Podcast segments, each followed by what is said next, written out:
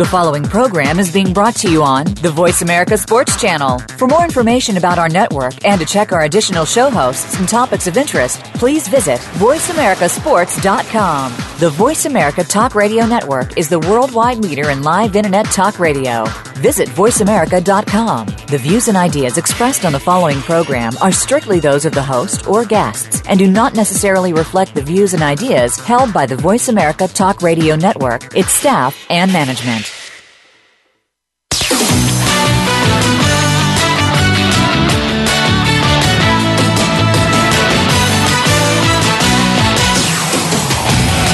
You ready to talk sports with one of the leading sports journalists of today? Welcome to All Around Sports with John Inglesby. John's years of experience as a journalist has allowed him to net exclusive interviews with the top players, former players, commissioners, and owners. John and his guests are ready to give you the straight word when it comes to sports. Now, let's talk all around sports. Here's your host, John Inglesby. Voice America listeners, welcome to the 170th ever show of All Around Sports. Each Friday at 1 p.m. Eastern Time, we broadcast live from Boston to go all around the world of sports for one hour to discuss what happened this week and what's coming up for the weekend. To join the show, the call in number is 1 888 346 9144, or you can email me at IIR at Comcast.net, which comes to me through my website at www.iirsports.com. As always, I will give you my highlights, lowlights, and bizarre news items from this past week. Also, later in the show, we will be joined by our weekly call in expert, AP Stedham of Bama Magazine.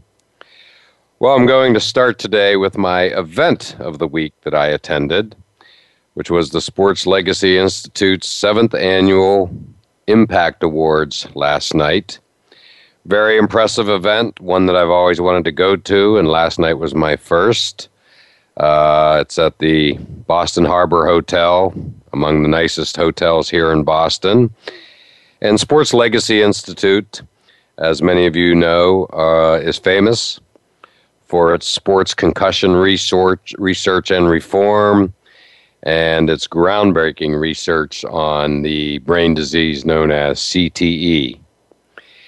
So last night uh, was a star-studded event. Famous television reporter Andrea Kremer was the master of ceremonies. Uh, a lot of well known people there, including Eric Winston, the president of the NFL Players Association. Tom Brady's father was there.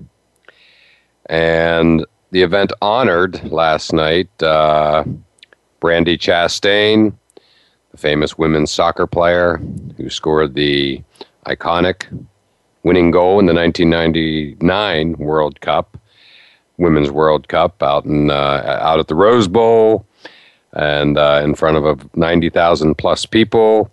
Uh, and in addition to Brandi, she the co-award winner was Cindy Parlow Cone, also a famous famous women's soccer player. Was on the World Cup teams as well as the Olympics. And uh, so, right now, SLI, as the Sports Legacy Institute is known, is targeting the sport of soccer with uh, with its awareness campaign. Specifically, uh, they're working on getting headers out of the game, especially before the age of 14. Uh, there was a lot of research uh, mentioned last night, and it's startling, to say the least, uh, how many youngsters get concussions uh, before the age of 14 and the effect it can have on their life. They actually had a young woman, 15 years old, from North Carolina, spoke, or excuse me, from Memphis.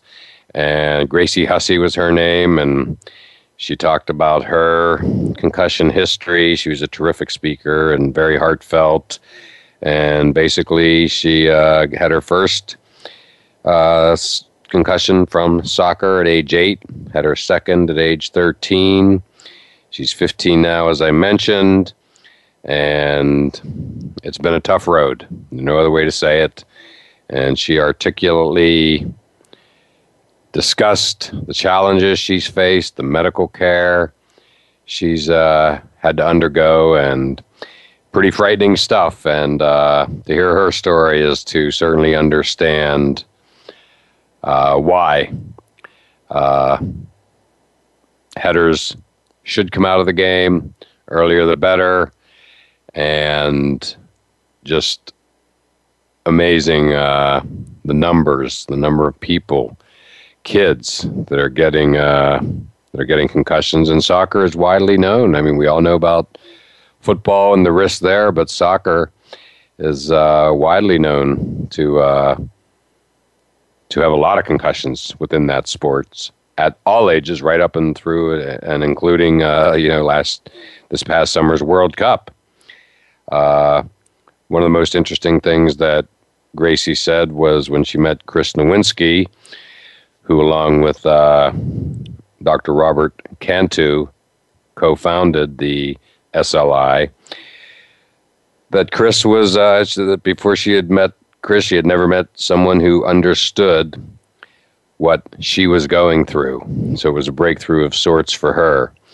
The initiative is called Safer Soccer and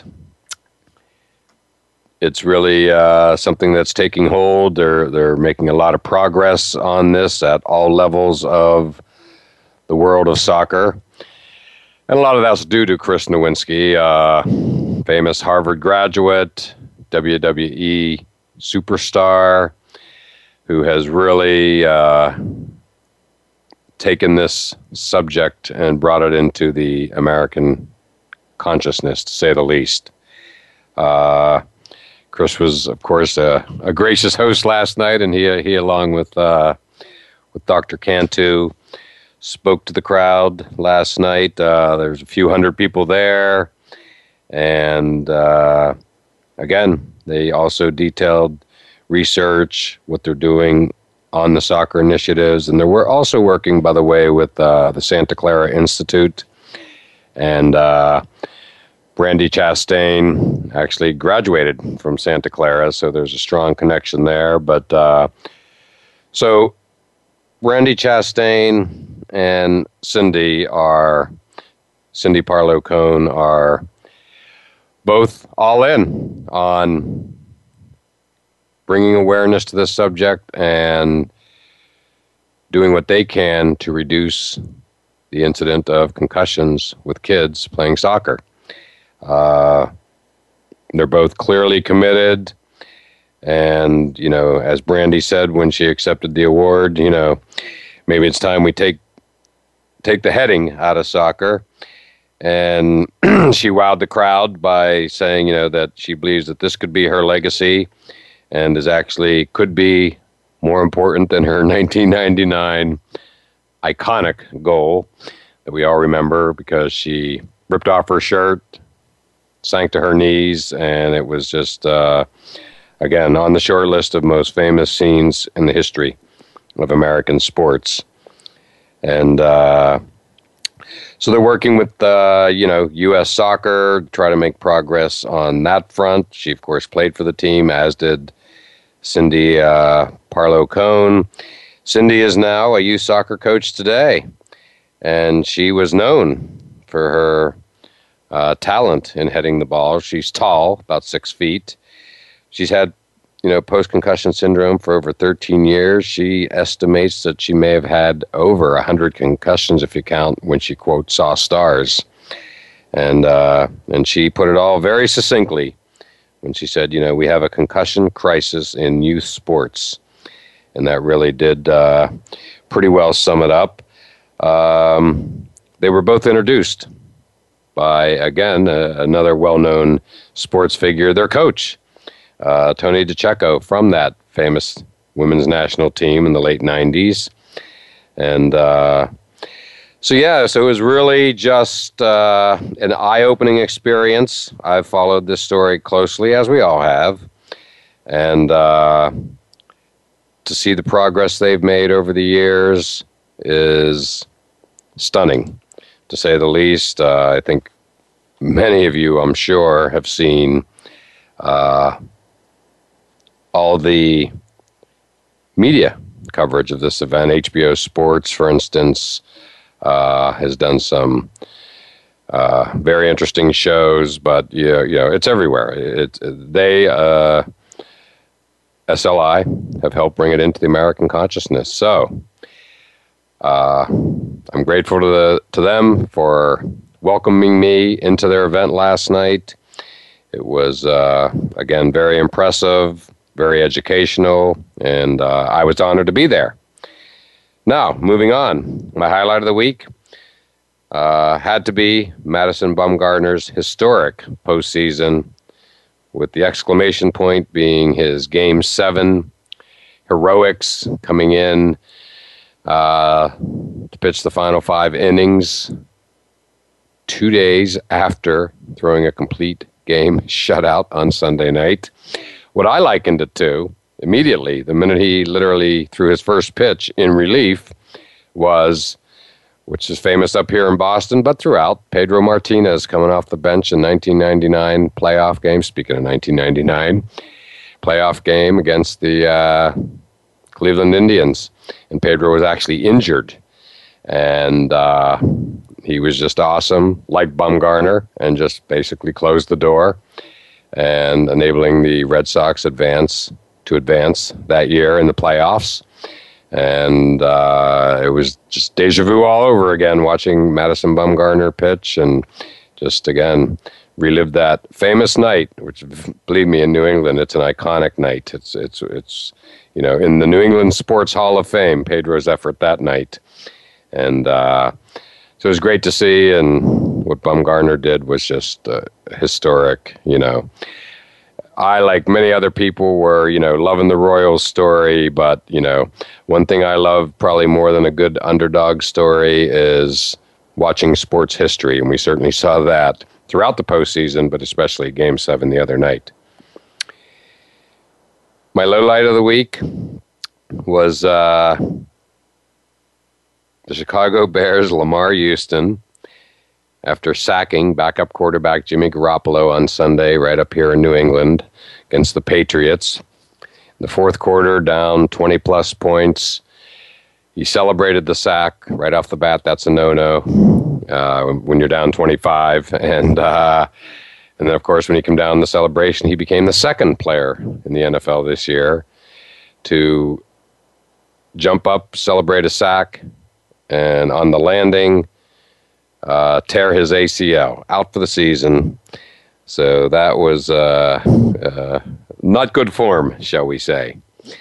And uh, speaking of the Patriots, uh, what they did to the Bears was unbelievable, as was Ben Roethlisberger throwing six touchdowns and over 500 yards passing against the Indianapolis Colts amazing to watch as well. We'll put, have to put that as, as one of the highlights of the week. And uh, this Sunday, can't wait. I will be there for Patriots Broncos and Tom Brady versus Peyton Manning. His dad will be there, as he mentioned to me last night. No surprise there. And uh, and at halftime, they're going to honor the three-time Super Bowl champs. There's 22 of them and 17 will be there.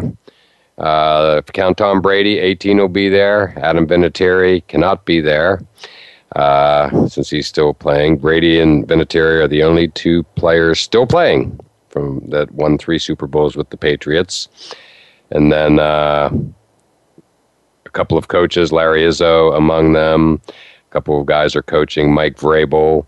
And uh, so, yeah, that's going to be uh, quite the event. The weather here in New England is uh, looking pretty shaky, and uh, could be cold, windy, could be a chance of rain, and or even talking the possibility of snow.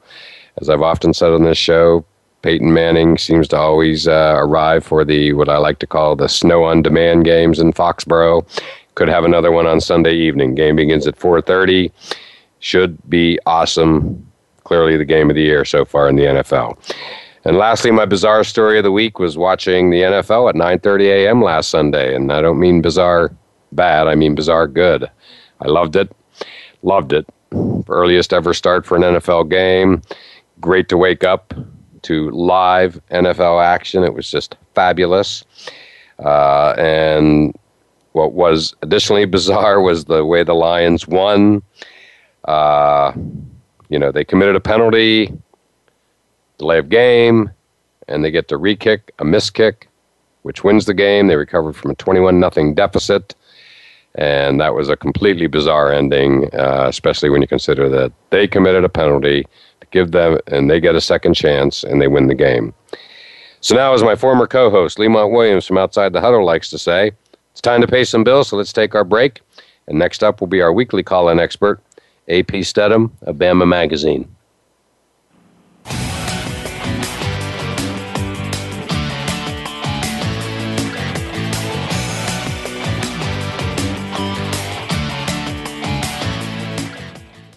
Now you don't have to stay linked to your desktop or laptop. Take Voice America on the go and listen anywhere. Get our mobile app for iPhone, Blackberry, or Android at the Apple iTunes App Store, Blackberry App World, or Android Market. Want to experience football from the perspective of two former players who also have coaching experience? Tune in to Sports Info UM with Daryl Oliver and Sam Sword. We'll talk about the drafts, play by play, and even what's happening in the offseason. Daryl and Sam have the connections and the knowledge to bring you the inside stories of the game's past, present, and future. We'll cover the camps, on and off field, and everything else, football and beyond. Sports Info UM is heard Mondays at 8 p.m. Eastern, 5 p.m. Pacific on the Voice America Sports Channel. If you think you've seen online TV before, let us surprise you. VoiceAmerica.tv is online now. The leader in live internet talk radio has done it again. Multiple channels, a state of the art viewing experience, live and on demand programs streaming 24 hours a day. It's exactly what you want, when you want it. VoiceAmerica.tv. From health and wellness to business, sports, and everything in between. Discover our new world. Visit VoiceAmerica.tv now and experience the future of online television. VoiceAmerica.tv. It's time to let the ladies do some sports talking around here. The Sports Girls take over the Voice America Sports Channel every Monday for The Inside Score. Beth Silverberg, Chin Chin Ong, and Stacy DeBerry are here to showcase the athletes, the coaches, and the foundations that change lives. In addition, we'll have a ton of regular features and a featured guest sports girl every week. You'll hear the stories you need to hear from the people that make the difference. The Inside Score is heard every Monday at 7 p.m. Eastern or Pacific on the Voice America Sports Channel. We're making it easier to listen to the Voice America Talk Radio Network live wherever you go on iPhone, Blackberry, or Android. Download it from the Apple iTunes App Store, Blackberry App World, or Android Market.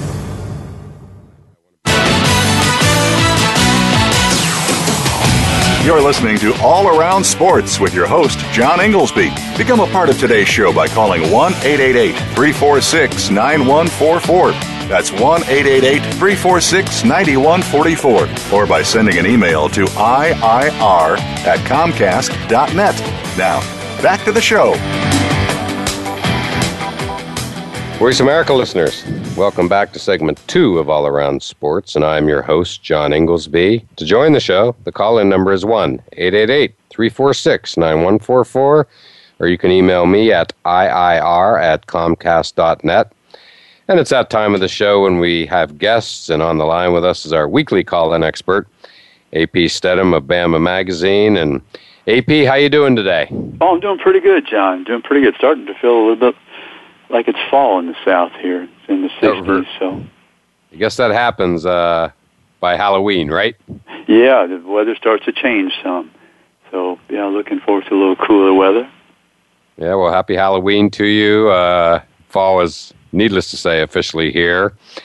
And we may actually get our first taste of winter on Sunday. It's, it's going to feel like winter, and as always seems to happen when Peyton Manning comes to town, there is the possibility of snow. And uh, again, as I said at the end of the segment, I've for years going back to those famous playoff games uh, in the 2003 to 2004 era. every time Peyton Manning showed up for a game in January, it would snow. One time, literally, as he appeared in the tunnel, it started to snow. And here we are, years later, and it's still happening. Uh, um, but it does look like a pretty nasty weather day. It's almost a lock with winds, uh, talking 20, 25 mile an hour winds uh, starting in the high 30s, ending in the low 40s. It's going to be an interesting day. Uh, I'll be there, but I'm sure it'd be a fun game to sit at home and watch on Sunday evening as well. Yeah, smart weather person John would have picked up on that that foreshadowing of Peyton Manning. Every time he shows up, it snows. He really does. Yeah, it's just a, it's been a remarkable uh, pattern through the years. Uh, but speaking of big games, why don't we just jump into uh, last night's big game? You know, I was, as I described in my opening segment, I was at an event, uh, Sports Legacy Institute, the organization that uh, researches concussions and uh, and gets a lot of reform on those sports concussions. Uh, so once the event draws to a conclusion, I of course pulled up my pulled out my iPhone and get the Florida State Louisville score, and it was 24 to 7 Louisville in what was, you know, obviously looking like a major upset. Florida State and Jameis Winston, they've won 24 in a row, so I scurried to my to the closest TV where I became glued, and I get Florida State should thank me. No sooner did I do that than they just started scoring in buckets, erased the deficit, and went back and forth. Uh, obviously, they won. And I got to just say, at this point, you know, Florida State, you know, I'm not a big fan, and I think there's a lot of people around the country would like to see them lose. That is pretty obvious. But boy, after last night, I, I found myself thinking, you know, my respect for them grew. They they're starting to do this with increasing frequency, where they come back from these deficits the pressure's enormous, growing each week over the course of two years. So, uh, pretty fascinating game to say the least. But I got to hand it to the Seminoles uh, for what they're, you know, what they're proving to be, which is, you know, true champions. Like them or don't like them. John, when you watch the game, uh, in, in Louisville took that twenty-one to nothing lead. I'm sure the Louisville fans thought maybe this is our evening, but I just thought to myself, Florida State will come back because they're so used to scoring points. They've had so many close calls, and especially this year when they've been behind. So there was nothing new. It, it, it was something that's been in their profile, and I was not surprised that they came back to win the game. And I think a lot of times, uh, you know, when people look at Florida State, they're projecting saying, "Well, they could have lost." They, well, uh, you have to go back to that Bill Parcells quote. I mean, you are what your record states, or you know something to that effect. And they just keep winning games, no matter the circumstances, no matter the external factors, no matter the distractions off the field. Which I don't, like I say, and I've always told you many times, this generation, I don't think they have a conscience. So there are no distractions off the field. They just show up to play the game like nothing has happened. That's a good point. And you know, the leader of that band, Jameis Winston, is the leader at doing that. Uh, he, he clearly, you know, has unbelievable focus, you know, between the lines. There is no other way to say it. I mean, he just does it, you know, time and time and time again. I mean, there was yet another player, uh, you know, involved in a little something this week. Uh, clearly, that didn't distract him as well. It's not always about Jameis, and uh, but yeah, yeah. I mean, what they're doing now with these comebacks, and last night may have been among their most, their biggest ones. Uh, you know, it, it's impressive. Uh, you know, a lot of people were calling for Louisville to pull the upset. They have one of the better defenses in the country. Uh, obviously, it was at home. You know, and I, I look at twenty-four to seven and um, like uh, I just my first thought was, all right, this is it it's over. This is it. And boy, no sooner did I say that and get in front of a TV than it wasn't it. And they scored a couple of quick touchdowns, and you know we got a ball game, and off we go. But again, you, you know, they're you, you know they're they're just proving to be you know a pretty impressive defending champion after a very impressive national championship run last year. Uh, so we shall see. But again, you know, got to hand it to them. And last night was clearly, you, know, their toughest game of the year. Although I do, you know, Boston College is going down there in a couple of weeks, I believe. And let's not forget what I've always said about BC. Uh, you know, they they pop up every few years and pull an upset, and they already did this year. So I don't know that it'll be in the cards because it beat USC when USC was highly ranked back at the beginning of the season. So it's going to be fun to watch. Uh, you, you know, uh, which brings us, AP. I'm dying to get your opinion on the first ever college football playoff poll that was released on Tuesday evening. Yeah, no surprise that the top two, John. You you could have switched them, put Florida State first, Mississippi State second, but I think everyone had those two down pat.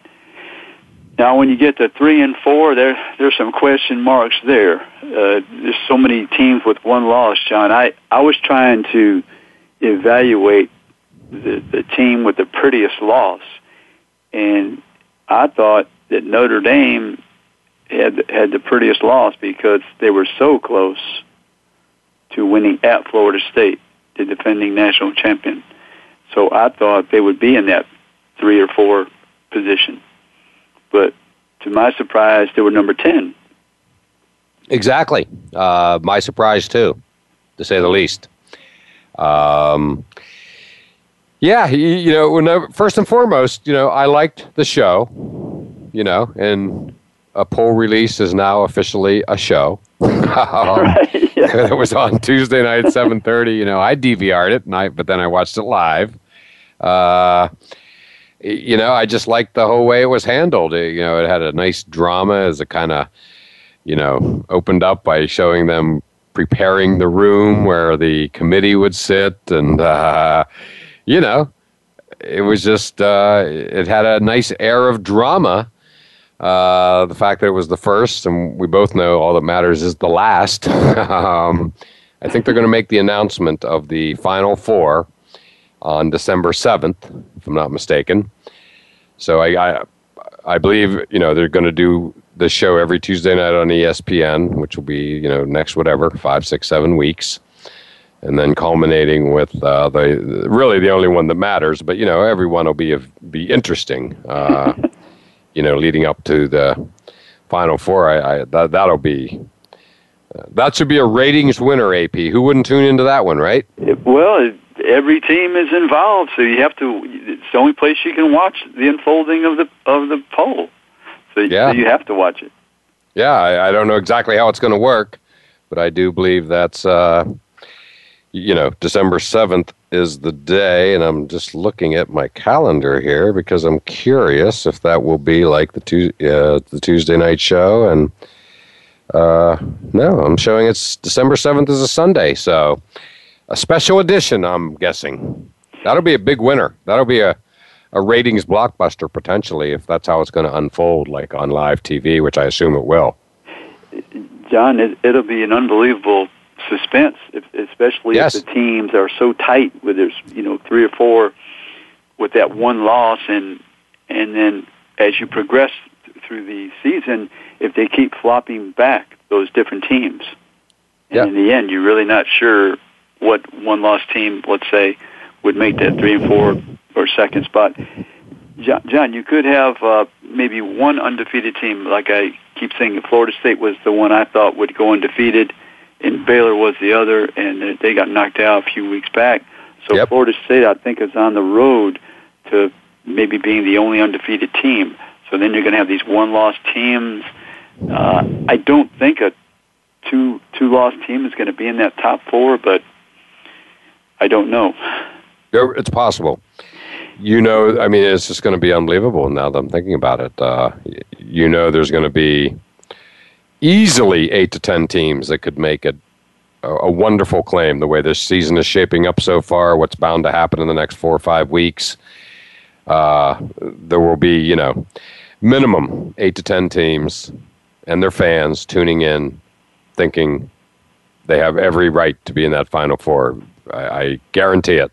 It's not going to be just like teams five and six feeling left out. I think there's going to be five or six teams feeling left out. Uh, but AP, why don't we uh, take our break here? We can lots more college football to talk about on the other side, which is exactly what we're going to do after this break.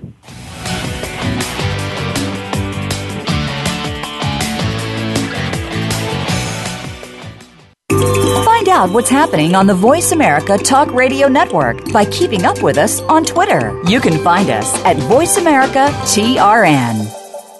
Lockdown coverage. Get ready to talk sports with the big guys. Tune in to Lockdown Coverage with Keith Lewis every Tuesday for the inside and outside of the business of sports. Keith and his guests will provide expert commentary and answer all of your burning questions about your favorite team, the players, and what's next. It's time to have fun with the game. Listen for Lockdown Coverage with Keith Lewis and his favorite co hosts every Tuesday at noon Pacific Time, 3 p.m. Eastern Time on the Voice America Sports Channel. The talk doesn't get any hotter. If you think you've seen online TV before, let us surprise you. VoiceAmerica.tv is online now. The leader in live internet talk radio has done it again. Multiple channels, a state of the art viewing experience, live and on demand programs streaming 24 hours a day. It's exactly what you want, when you want it. VoiceAmerica.tv. From health and wellness to business, sports, and everything in between. Discover our new world. Visit VoiceAmerica.tv now and experience the future of online television. VoiceAmerica.tv. Get the news on our shows and other happenings by following us on Twitter. Find us at VoiceAmericaTRN America TRN or twitter.com forward slash VoiceAmericaTRN. You're listening to All Around Sports with your host, John Inglesby. Become a part of today's show by calling 1 888 346 9144. That's 1 888 346 9144. Or by sending an email to IIR at Comcast.net. Now, back to the show. Voice America listeners, welcome back to segment three of All Around Sports, and I'm your host, John Inglesby. To join the show, the call in number is 1 888 346 9144, or you can email me at IIR at Comcast.net. And on the line with us still is our weekly call in expert, AP Stedham of Bama Magazine. And AP, picking up where we left off last segment about the first ever college football playoff poll that was released this week. You cover Alabama. You know them like no other. Uh, what was they were rated number six outside the, the Final Four, at least for now. What what was the sentiment? And you and you're living down in Alabama now, of course. Uh, what was the sentiment in Alabama about the number six ranking? I think they feel they're in a, a good position because they're going to have to win out their games. They know the goal that must be achieved for them to be in the Final Four. So it's spelled out for them. They had that hiccup against Ole Miss, and now there's no more error, room for error, so they must beat Mississippi State at home, Auburn at home, and then go down to LSU and win on the road. Yeah, it's uh, it's pretty simple actually. The fact that they did lose to Ole Miss does make it simple. They, you know, they can't lose again. It's not like there's you know any security blanket or or trampoline under their season. It's, they, they, they, just have to win. Uh, no fallback, shall we say? And I'm guessing Nick Saban probably likes that. I, I think so because he can really point to that. Uh, you know, every game saying it's a must-win. We don't have to deal with any questions about what we need to do. It's spelled out for us, and you know he'll proceed accordingly to get his team fired up. And, and I don't think it'll take very much, honestly, to to galvanize that unit now. No, no. Well, one Mississippi school got him already, but they could certainly uh, take down the other Mississippi school, and that would obviously, uh, I think that would, assuming they won the rest of their games, that would get them obviously in the Final Four because Mississippi is ranked number one, Mississippi State, excuse me, ranked number one gets confusing. Ranked number one, undefeated, potentially the leader in the Heisman roast with Dak Prescott. Uh, so yeah, uh, could be the game of the year there. That's for sure. And, and then you have a team like Auburn. They, I think they have the most difficult road to to stay in that top four. They have to play at Ole Miss this weekend, at Georgia, at Alabama. That's that's a gauntlet if I've ever heard of one. Indeed, it is. And, you know, uh, not only are you an expert on Alabama, of course, you're an expert on the SEC. Uh, I, correct me if I'm wrong. Does the loser of the Ole Miss Auburn game, uh, it would appear they would probably be cooked? Although, just going back to your two loss statement, nothing is out of the question, but the loser of tomorrow's Ole Miss Auburn game is probably done as far as making the Final Four. You one would think. Yeah, I wouldn't. I wouldn't uh, put my hopes on shopping at Neiman Marcus in Dallas. Let's put it that way. there you go. Yeah, that would be in a weird way. I, I just because of the you know newness, if you will, of Ole Miss uh, suddenly in the national picture and given their history. Uh, you, know, I'll speak for myself. I'd be a little sad if, like, when I go to bed tomorrow night, Ole Miss is pretty much done because you know I and many others, you know, like the story, you know, the, the and the storied history that goes with it. Um, so yeah, I, I guess it's for me like the wake up call that suddenly we're here, we've arrived. It is November after all, but it's only November first, where teams that we thought might be in the Final Four are going to not be in the Final Four, and we're going to know it tomorrow. That seems weird. Seems early. Yeah, it really does, John, because they had such a great season, all that publicity from hosting game day and beating Alabama. Yep.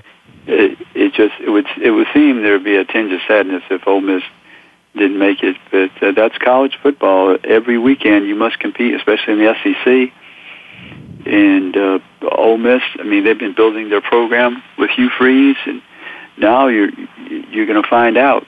Do we have the depth? Do we have the enthusiasm? Do we have the intensity to compete week in and week out with a team like Auburn?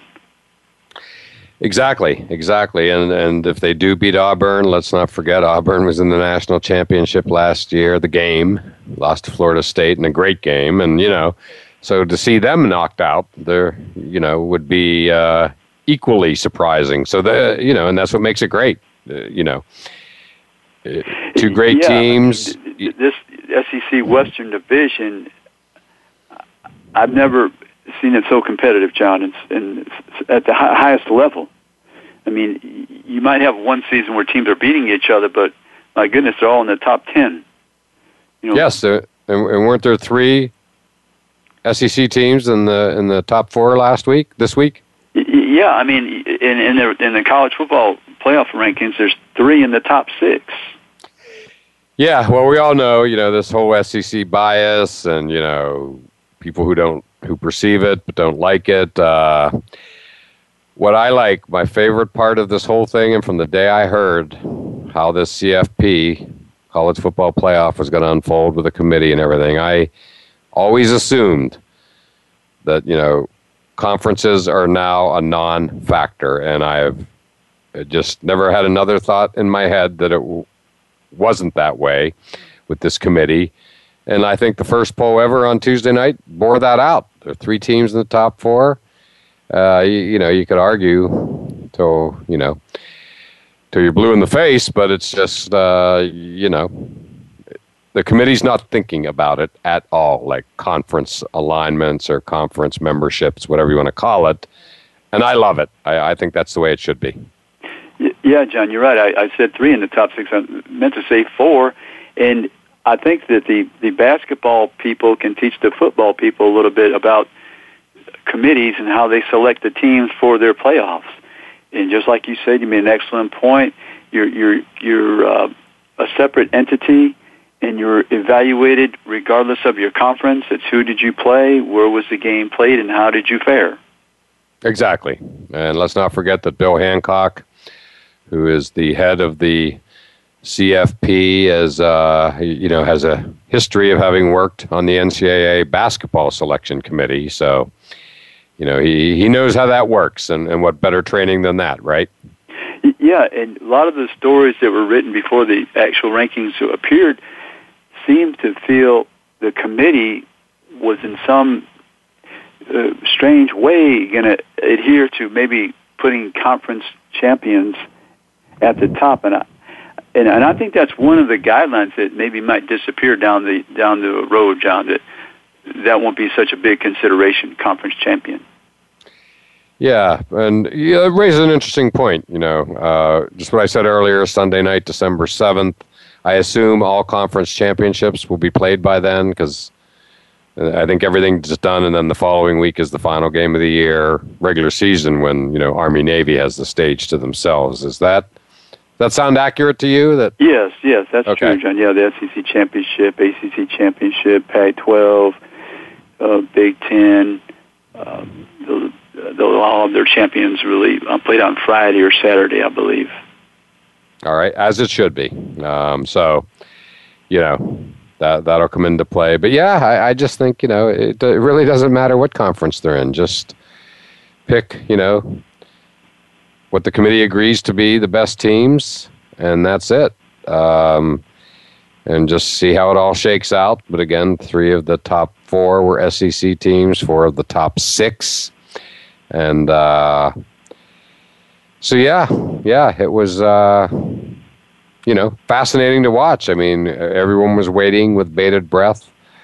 And now we've seen, you know, uh, uh, the beginning of the of the mosaic that will go into making this thing up, and I, it was pretty much what I generally expected, you know. But I liked it. I, I think it's it's it's time to put it mildly.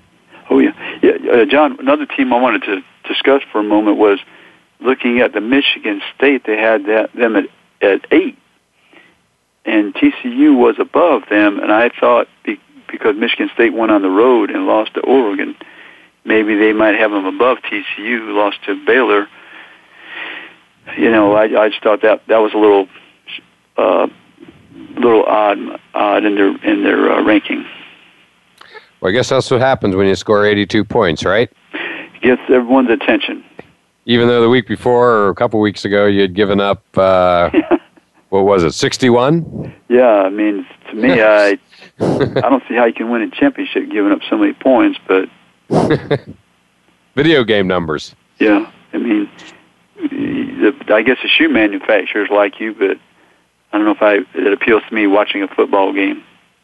Yeah, I mean that, that's what you call truly both ends of the spectrum. Giving up 61, scoring 82 in a span of two or three weeks. It's remarkable. Uh, but on that note, why don't we uh, take our break here? Still a little more college football to talk about on the other side. Uh, so that's exactly what we'll do after the break.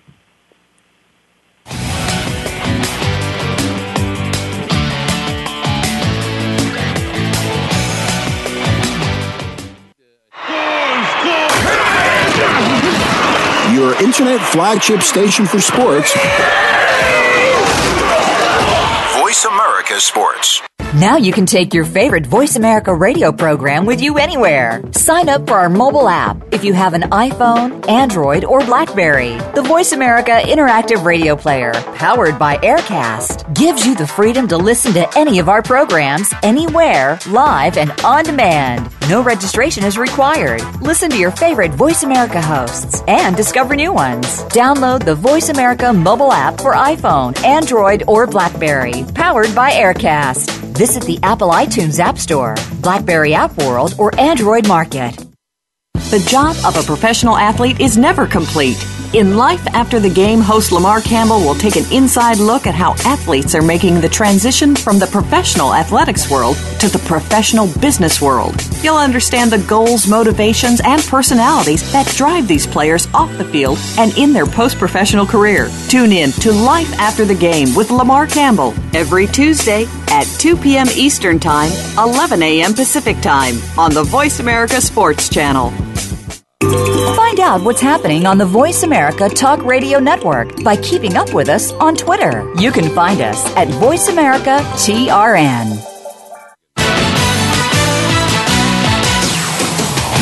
You're listening to All Around Sports with your host, John Inglesby. Become a part of today's show by calling 1 888 346 9144. That's 1 888 346 9144. Or by sending an email to IIR at Comcast.net. Now, back to the show.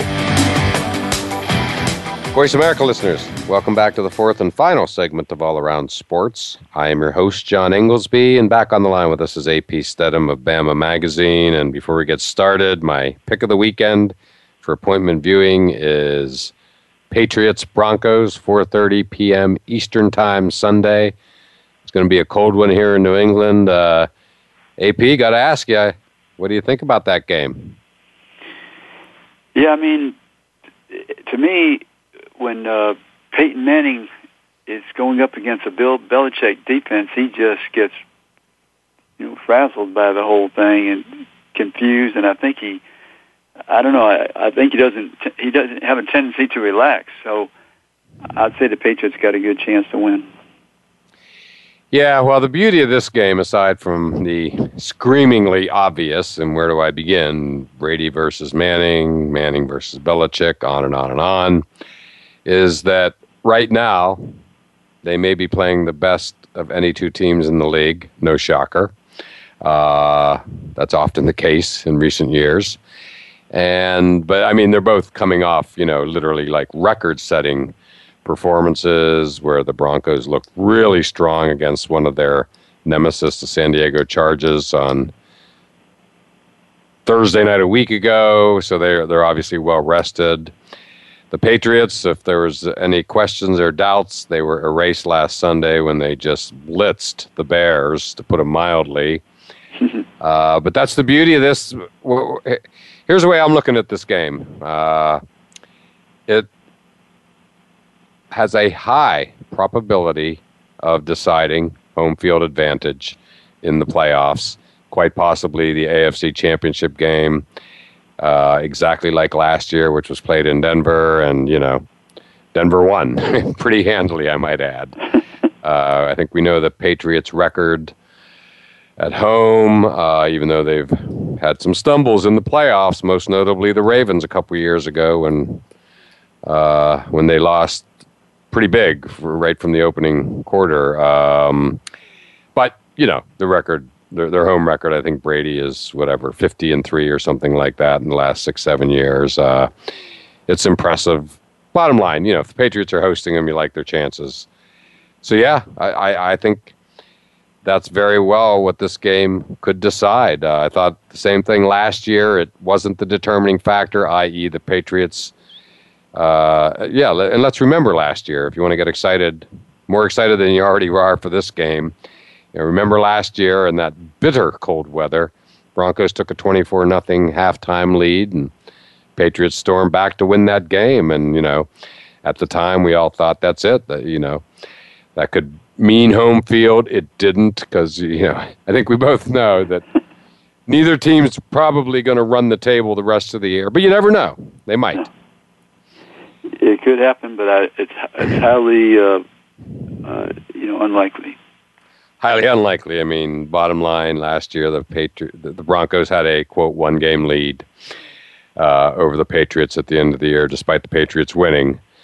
But you know, we all know that head to head is the next tiebreaker after record, and uh, certainly could come into play. So that's going to be fun, to say the least. Uh, you know, speaking of fun games to watch, that Mississippi LSU game, pretty fascinating last week, I'd say. Uh, especially what went on at the end of that game with the field goal, the penalty, you know, Hugh Freeze going for it, Bo Wallace throwing interception, Hugh Freeze's comments after the game where he basically talked about what he told Wallace, which was, you know, don't take any chances. He did, uh, and he lost.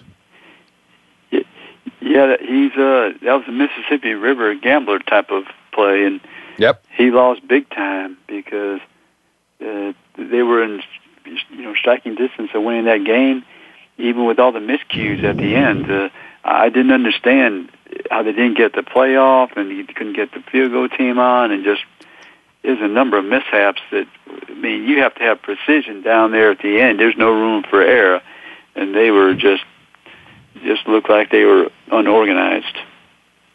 It did. Little did we know we'd be looking at uh, what seemed like uh, deja vu the very next morning with the Detroit Lions and the Atlanta Falcons. Not quite the same, given that it was a penalty, but uh, you know, just goes to show you, yeah, precision. Um, you know, what happened to the Lions could easily have been reversed. They could have hit the winner, you know, and had the penalty called and then missed the second kick from five yards further. But yeah, I think we're all, you know, amazed when you get to the certainly the NFL, but really the college level too. When anything other than precision is kind of tough to fathom. Like, how, how can they not have this down? But again, it's easy to say. A little a little harder to do than you know when there's ninety thousand plus in Death Valley on a Saturday night, right? Yeah, I mean the LSU's crowd was all excited, and they're playing better defensively, obviously. But but John, it, it's something that these teams practice. I mean, they have a special teams coach. It's emphasized. It's prioritized. And then when you come down to the game, the big game, and you're you're trying to make the field goal and getting everyone on the same page, and it doesn't happen, it's bewildering. You, you're thinking, what was done during the? What have you been doing all season? I mean, this is the moment you practice for. What happened? Exactly, exactly. Um, but it continues to go on, as we both know, and, and will continue to go on. At, at the end of the day, you're talking, you know, 20 year olds. Just that simple. Yeah, I mean, it's not like you're playing the video game and you just hit the button. Right, you're not sitting on the couch. No, um, no, it all has to be done on the field in the heat of competition with, as you say, all the screaming fans. Not, not particularly, uh, you know, exhorting you you to, to play well. correct, correct. And as we head down uh, under five minutes now, AP, uh, breaking news today that the Michigan athletic director, Dave Brandon, is going to resign. That's uh, came across ESPN. Uh, there's been a lot of issues at Michigan this fall. You know, as I started the show with, you know, I attended the Sports Legacy Institute uh, awards night, Impact Awards night last night. They, of course, are the organization that has brought sports concussions into the public consciousness here in America. And of course, it's at the end of the day, I think, you know, the concussion situation out there, Michigan with the quarterback, uh, is what, you know, undid Dave Brandon. Yeah, the, the mishandling of that concussion incident just with like piling on to all the all the factors that contributed to him resigning today. And John, I, I think that if the football team was winning, I think there would have been a lot of grumbling, but I don't think you would have seen his uh, re- resignation. I think if he had the football team won a few more games, he'd still be there. There probably some changes made, but he, he might still be the athletic director at Michigan. Bingo. Uh, you just hit the nail right on the head, AP, as always. Uh, funny how these things happen when it's a losing record versus a winning record. Uh, that's exactly, uh, and always will be, you know, maybe the determining factor, uh, you know, when incidents like this occur, to put it mildly. Um, so, lastly, under two minutes now, what game jumps out at you tomorrow? We already talked about, you know, the uh, Auburn at Mississippi game. anything else jump out at you as intriguing tomorrow? Uh, no, that, my, my eyes are going to be pretty much on that Ole Miss Auburn game because it's going to knock somebody right out of the box. I mean, those are the top teams in that college football playoff ranking. So that that's the game that kind of hits home with me, John. I just you know, it's hard to believe. I, I, it's still hard to fathom Ole Miss and Mississippi State at the top because I never thought I'd see it in my lifetime. I didn't. I, I wasn't sure I'd see one of them. Never mind both of them. Correct. Correct. Well, I agree. Clearly, the game of the day, but uh, just as we wrap up, the game that intrigues me is, in addition to that one, obviously, TCU West Virginia, especially given what you were just saying earlier. TCU is ranked above Michigan State. So they're, uh, you know, I just think that, and West Virginia's playing well, so I think that's, uh, you know, has potential to be a really good game. You know, John, it's funny, you, you, you have been uh, right on cue with all these upsets during the year and so uh, that could be you. another one in the making. West Virginia, for some reason, they've been playing very good. Very well, and it's in Morgantown. You were there yeah. just a couple of months ago. You know, nothing more need be said. Uh, and Clint Trickett's fun to watch, and TCU's fun to watch. So I, I think it could be a shootout like that. Whatever, seventy-one to seventy game a few years ago with Baylor. We could have another one of those. Yeah, but I wouldn't want to be TCU. Uh, you know, playing that game. That's a tough place to win. I agree, and game day I believe is from Morgantown tomorrow, which I'll be really enjoying, given that I covered the Mountaineers. So, another fun football Saturday, AP. As always, thank you for your expertise. Well, thank you very much, John. My pleasure. Look forward to next week. Me too, as well, and. Thank you all for listening to All Around Sports, and we look forward to doing it again next Friday at 1 p.m. Eastern Time. Thanks again for tuning in to All Around Sports with your host, John Inglesby. Be sure to tune in again next Friday at 10 a.m. Pacific Time, 1 p.m. Eastern Time on the Voice America Sports Channel. Have a terrific weekend, and we'll talk sports again next week.